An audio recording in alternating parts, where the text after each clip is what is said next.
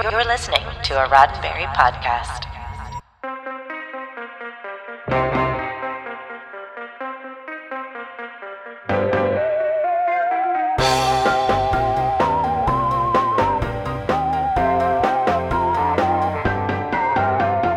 I'm Jessica Lynn Verdi, and this is your Sci Fi 5, five minutes of science fiction history for July 22nd.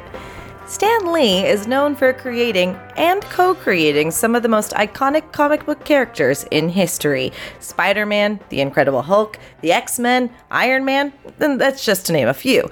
And many of his properties have been turned into incredibly successful films, and then other films too. Stan Lee's Lightspeed released on this day in 2006. All right, if you're wondering why you've never heard of Stan Lee's Lightspeed character, much less the film made about him, there's a very good reason for that. But first, let's get into the film itself. Lightspeed tells the story of government ghost squad agent Daniel Light. Yeah, the name is a little on the nose, but that's just par for the course for comic book characters. Dr. Octavius, Dr. Doom, etc. So we can cut them a little bit of slack there. Anyway, Daniel and his squad are fighting against a mutated super terrorist named Python when Daniel is grievously injured. He undergoes radical radiation treatment to regenerate his legs. Ah, but Python and Daniel used to be friends. And Python blames Daniel for the accident that turned him into let me check the notes here. Ah, a big python.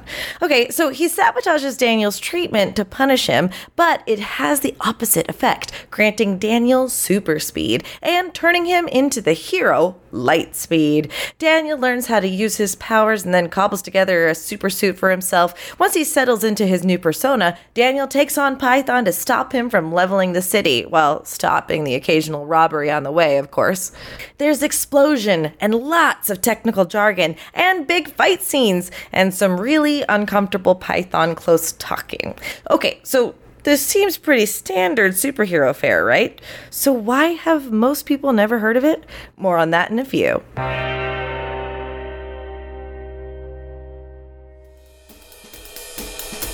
Born on this day in 1934, actress Louise Fletcher, who starred in One Flew Over the Cuckoo's Nest and later had a recurring role as the scheming Kai Winn on Star Trek Deep Space Nine.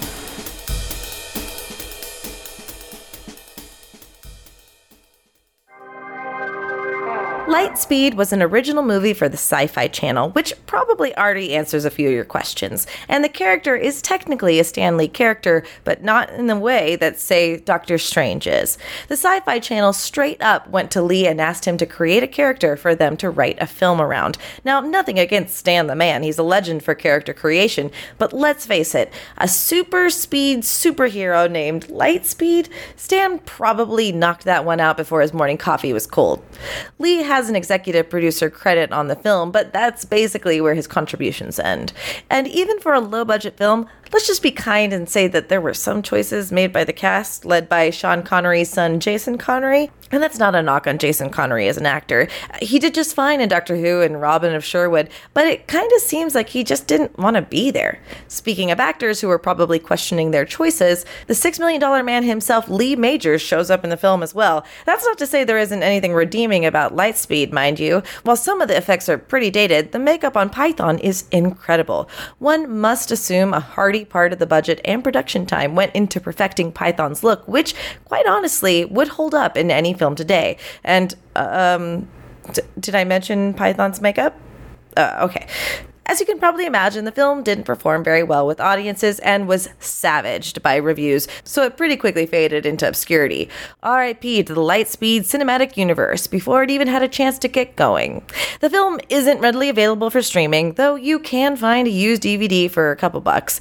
But unless you're truly just a Stan Lee completionist, just knowing the movie exists and why it exists should be more than enough. This has been 5 Minutes of Science Fiction History, your daily Sci Fi 5 for July 22nd. Sci Fi 5 is produced by Roddenberry Entertainment.